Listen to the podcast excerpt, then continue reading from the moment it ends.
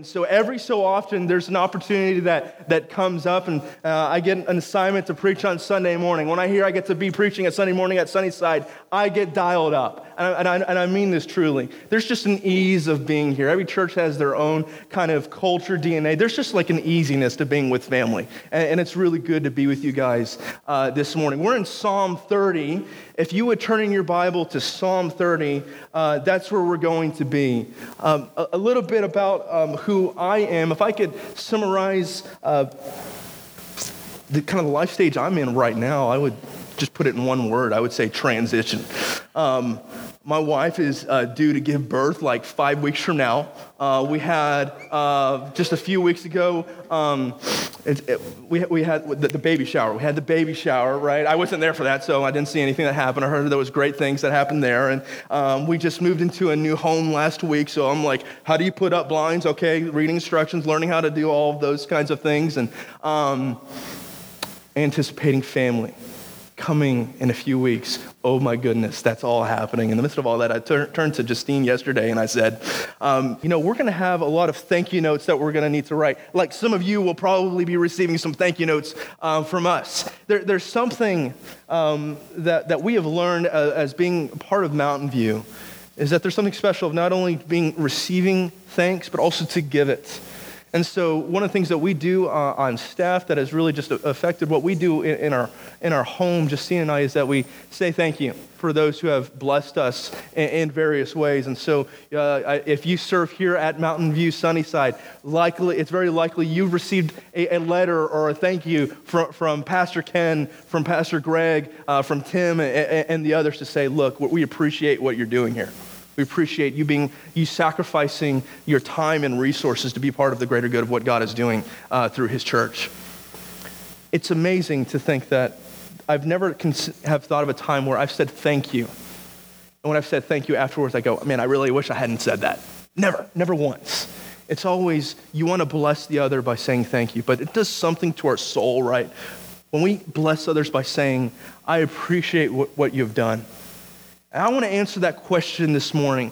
Why is it that that is the case? That it is good for us to show gratitude? Why is it that, that it's such a blessing for our soul? Uh, I think Psalm 30 is really going to unlock the key uh, for us to, to look at that this morning. So here's what I want to do. I'm going to read through Psalm 30 right now, and then we're going to dice it up, look at it together, and see what God has for our lives. So if you would, look at Psalm 30, verse 1 here we go. Let me go ahead and read this for us. Psalm 30, verse 1 says this I will exalt you, Lord, for you rescued me. You refused to let my enemies triumph over me. O Lord my God, I cried to you for help, and you restored my health. You brought me up from the grave, O Lord. You kept me from falling into the pit of death. Sing to the Lord. Notice how he invites everybody to join in with praise with him. He says, Sing to the Lord, all you godly ones. Praise his holy name. For his anger lasts only for a moment, but his favor lasts a lifetime. Weeping may last through the night, but joy comes in the morning. And so he continues on. He says, When I was prosperous, prosperous, prosperous. We're going to come back to that word later. I said, Nothing can stop me now. Your favor, O Lord, made me as secure as a mountain.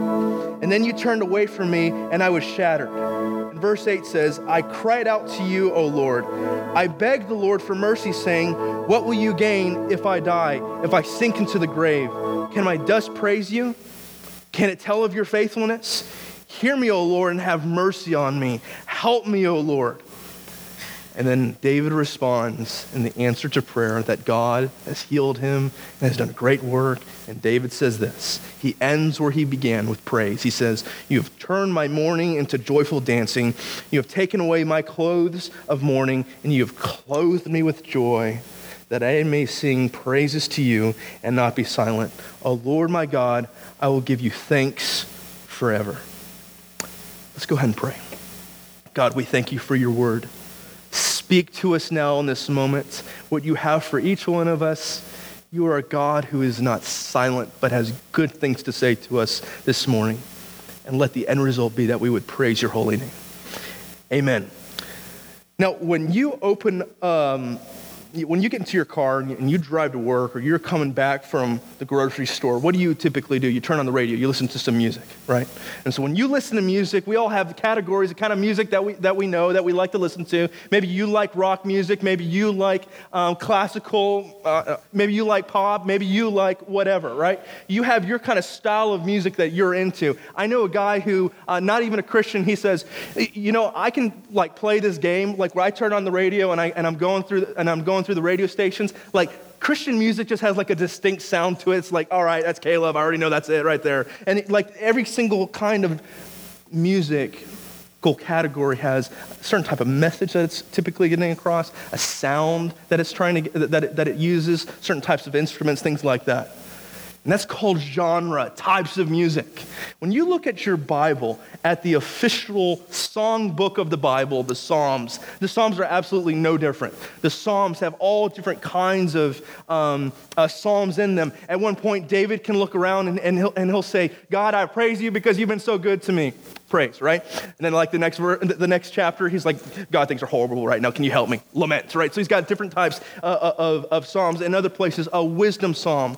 God has done a work in a, in a person's life over a season of life, and he says, here, look at what, look at this. You need to know this. And this psalm right here, it is so clear. It is what we call a thanksgiving psalm. What is a Thanksgiving psalm all about? It's basically this there's a point in the past where the psalmist goes, I was in a horrible situation. I was in utter despair, and God answered my prayer, and He showed up.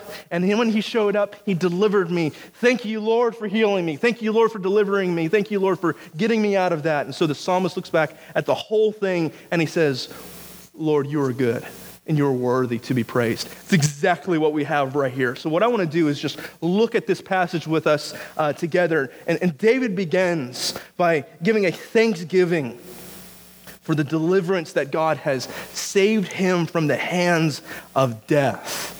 And so we're not just talking about like, like a spiritual sickness this guy is going through. He looks back and he says, God, I was physically sick and you healed me. But not only did he heal him, he also delivered him from the things that his enemies would say about him. What is one of the things that Christians have heard for the last two millennia? When bad things happen to Christians, non believers look at Christians and say, Where is your God? If God is so good, why does He allow bad things to happen to good people? Why is He allowing that to happen to you?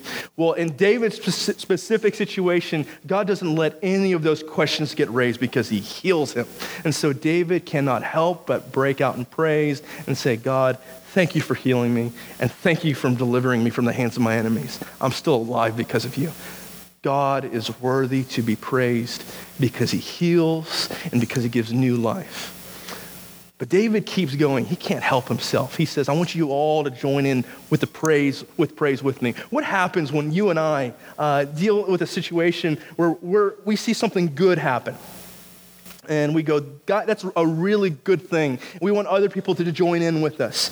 Uh, we move from an individual praise to really like getting the whole community to celebrate in this thing with us. And so when I go and see Star Wars, I could care less about what all the critics have to say. I saw Star Wars two weeks ago, and it was awesome. I show up to church the next Sunday morning. I didn't wear them today, but I'm wearing my Star Wars socks. I'm wearing my ugly sweater that has Darth Vader on it. I don't want everybody to say, yes, Star Wars is a good thing, right? When I'm, uh, when I'm in another situation where I watch a good um, game. The next day, what do you want to do? You want other people to talk about. And you want to share, share in the praise of that wonderful, awesome thing.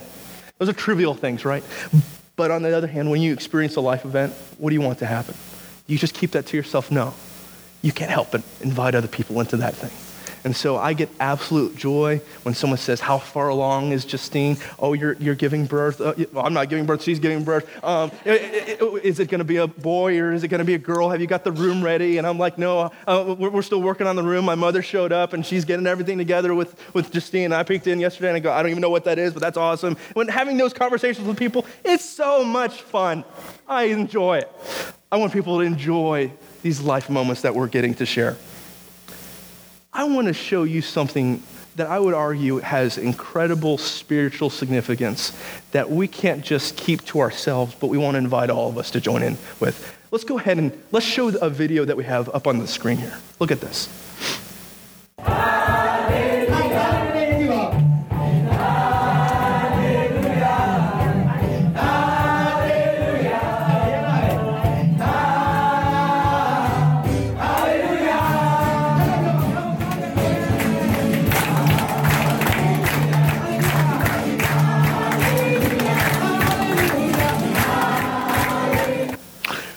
That video right there is the great work that God is doing in Myanmar, that Mountain View Church has gotten to be a part of. And so every, every Sunday, when we get up here, one of us gets up and says, Look at what God is doing. We have a missions moment. Look what He's doing locally, or look at what He's doing all over the world. We say, This is the fruit of that whole thing. So I would argue this is something that's worth praising. Would, would, would you, would you say? Agree? That not only do I just keep this to myself, but I want the whole church to share in the great work that God is doing all over the world. Isn't it an amazing thing that we as a church get to be a part of this? It's an amazing thing. For David, what is the most utmost thing that is the object of his affections that is worth praising above all else? It is his God who he says, his anger lasts only for a moment, but he gives favor for a lifetime. That is, he is a God who gets angry at sin, dislikes it, but he uses it in an, in an, instructive way.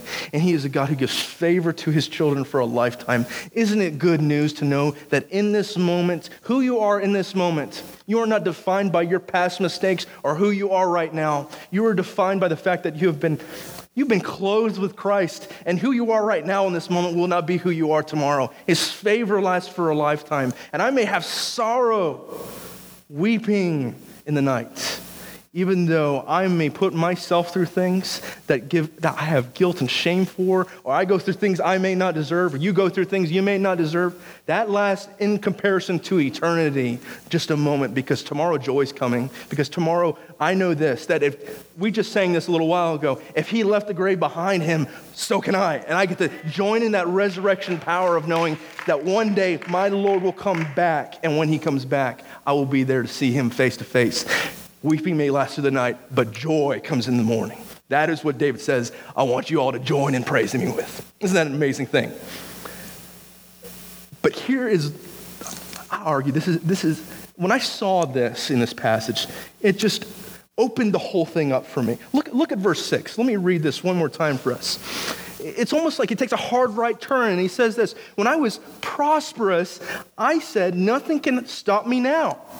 It's like he had been praising God, but all of a sudden now, now he's talking about a, moment where he was prideful. He says, Nothing can stop me now. You just read it. He says, Your favor, O Lord, made me as secure as a mountain, but then you turn your face away from me. You turned away from me, and I was, I was absolutely shattered. When we color between the lines, we all of a sudden, and David begins to color between the lines, we, we look at the reason why David needed healing in the first place was because he had been prideful and sinful. That's why he actually needed God to heal him. And so, right here, we get really this third point here the, the road to healing. This is how it works. David went from self reliance, his pride, to receiving God's punishment, which led inevitably to a softened heart so David would repent.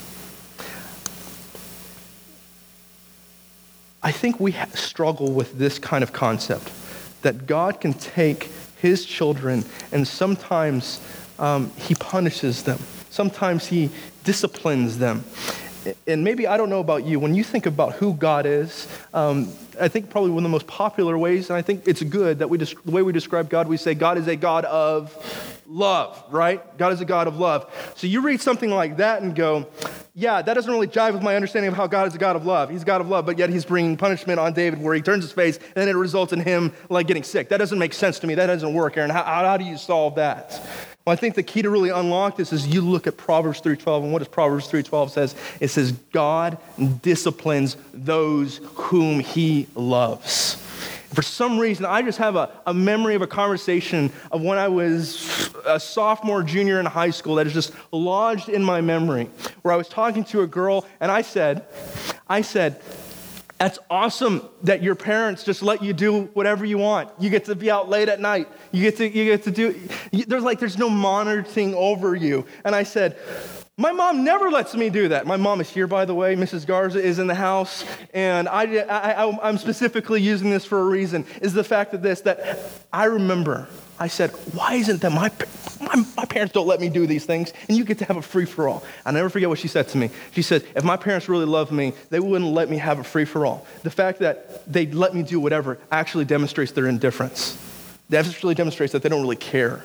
And looking back years later, I'm thankful to have a mother that, that looks at me and says, Do you see that we were trying to get you back on the path over and over and over again?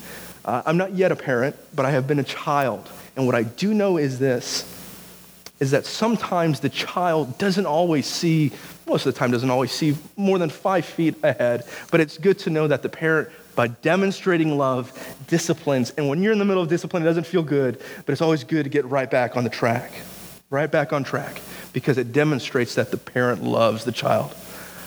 Perhaps you in this season have encountered challenges that are self inflicted and you have felt a conviction for sin, can I tell you what that conviction of sin, the source of that it really is? It's actually coming from a God who loves you tremendously and will not let you remain where you are in this moment because he loves you too much. He cares too much. And for David to get a hold of him, what he has to do is let him get sick.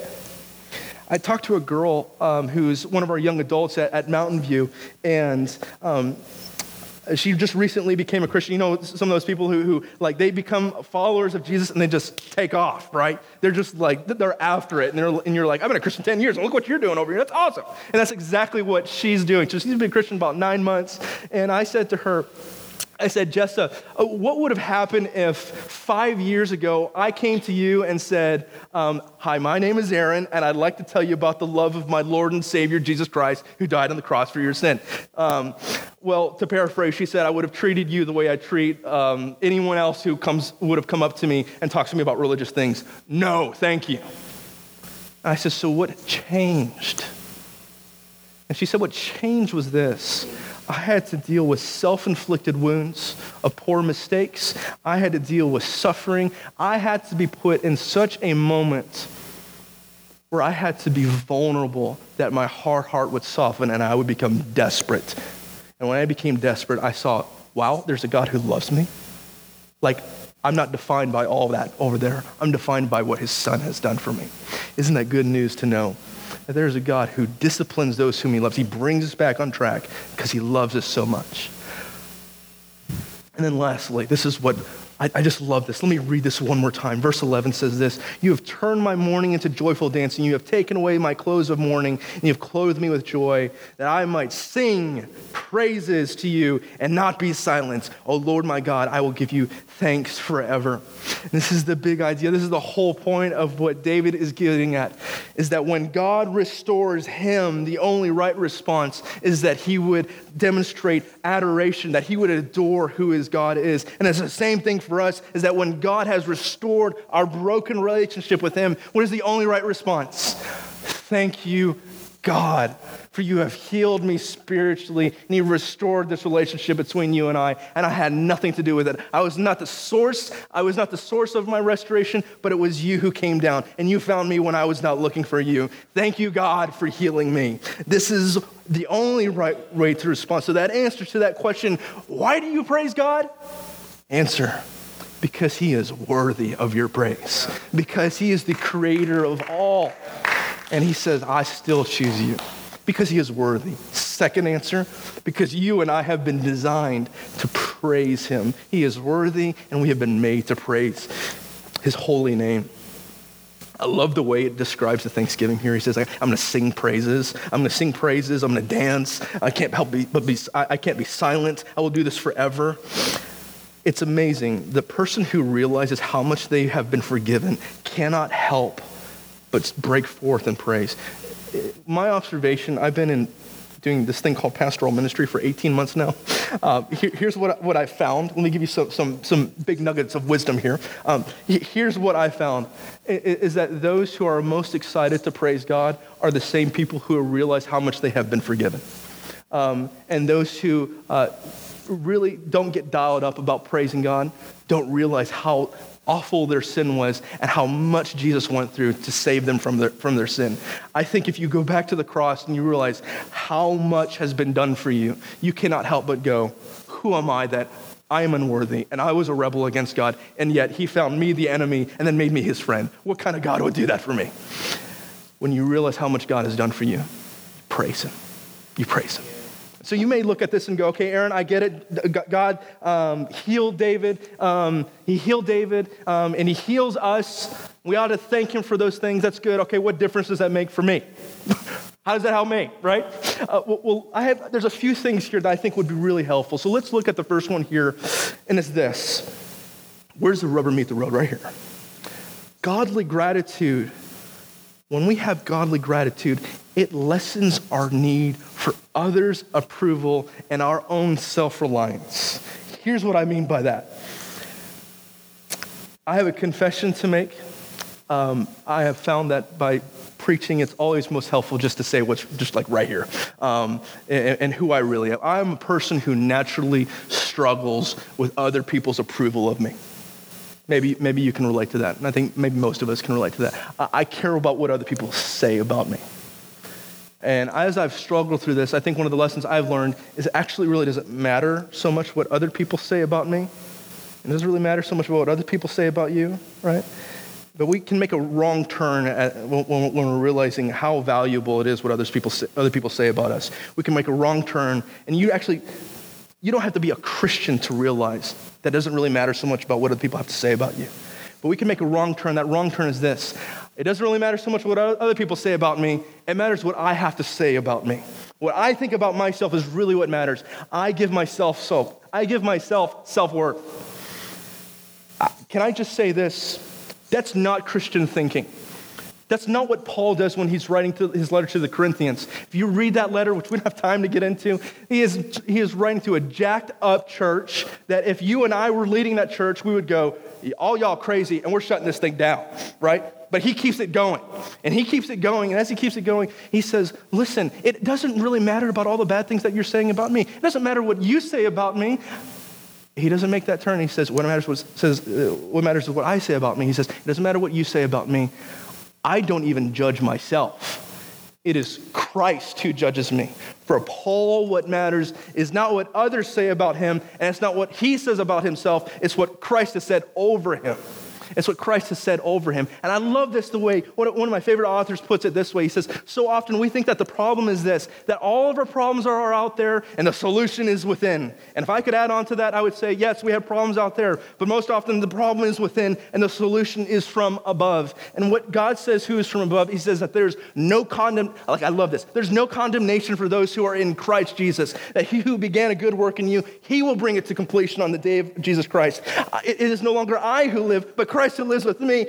And the life I live, I live by faith in the Son of God who loved me and gave himself for me. When you realize all these great things that God says over you and you're praising him for these things, you can't help but go, what others people say about me and what I think about me, which is up and down and all around, is not that big of a deal. Because what the creator of the universe, the Lord of heaven's army, says about me, that's what matters.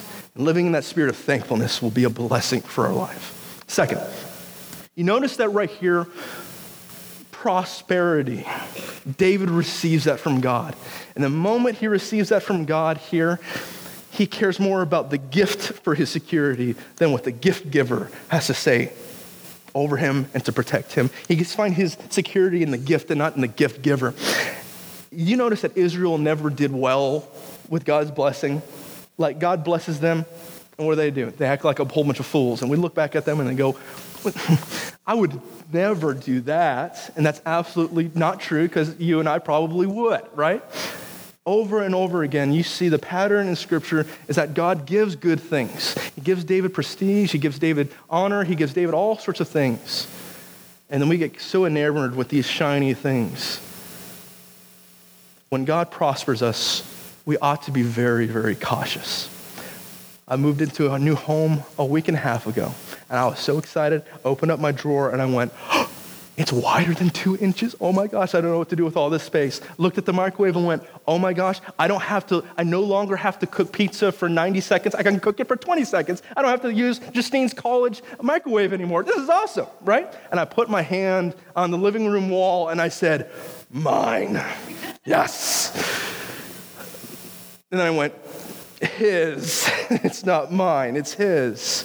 The lie is that we get our security in the things that we have. And the truth is that there is only one God can give us security so that we don't have to worry about tomorrow. Because how often have we seen other people have things and then a moment it's gone? God tells us not to worry about tomorrow because tomorrow will take care of itself. And the reason we don't have to worry is because we have a God who has given us security in himself in the here and now. And we can sing praises in the presence of our enemies, in the praises in the middle of chaos because God is with us. And if he is with us, who can be against us? Third, last, I think this when we praise God for yesterday's restoration, yesterday's healing, we can look forward to the future and go, He's got me. He's got me. How often do you and I we go, God, I'm in the middle of crazy right now. Can you help me? Can you help me? We cry out to God, we cry out to God, we cry out to God. And then when that problem has resolved itself, we move on to the next thing and say, God, can you help me with this? God, can you help me with this? I need help with this. Help me with this. Come on, where are you, right? And we forgot to consider that there were all of these things along the way. When we look at, the, at 2019, we look back this last year, how many times has God delivered you? You look back at the entire decade, how many times has God answered your prayer? And yet it is so easy to kind of move on to the next thing that we're challenged with without looking back and saying, God, thank you for restoring me. When we look back with thankfulness, the right transforming work will be that we will look forward to the future knowing that there's a God who's going to take care of us in the future. The only right response to God's restoring work is that we would adore him. And I want to ask you this if you're not a Christian, like all these blessings that are said about Christians, like, don't you want these?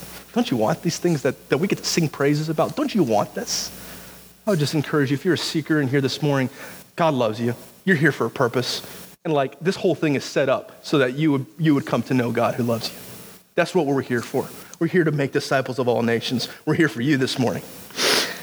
The main takeaway is this that we would walk away knowing that if God has done these things for us, we're going to be okay. He is faithful now, He was faithful then, and He's going to give us faith to have a hope for the future. This is who our God is, and He is worthy to be praised. Let's pray.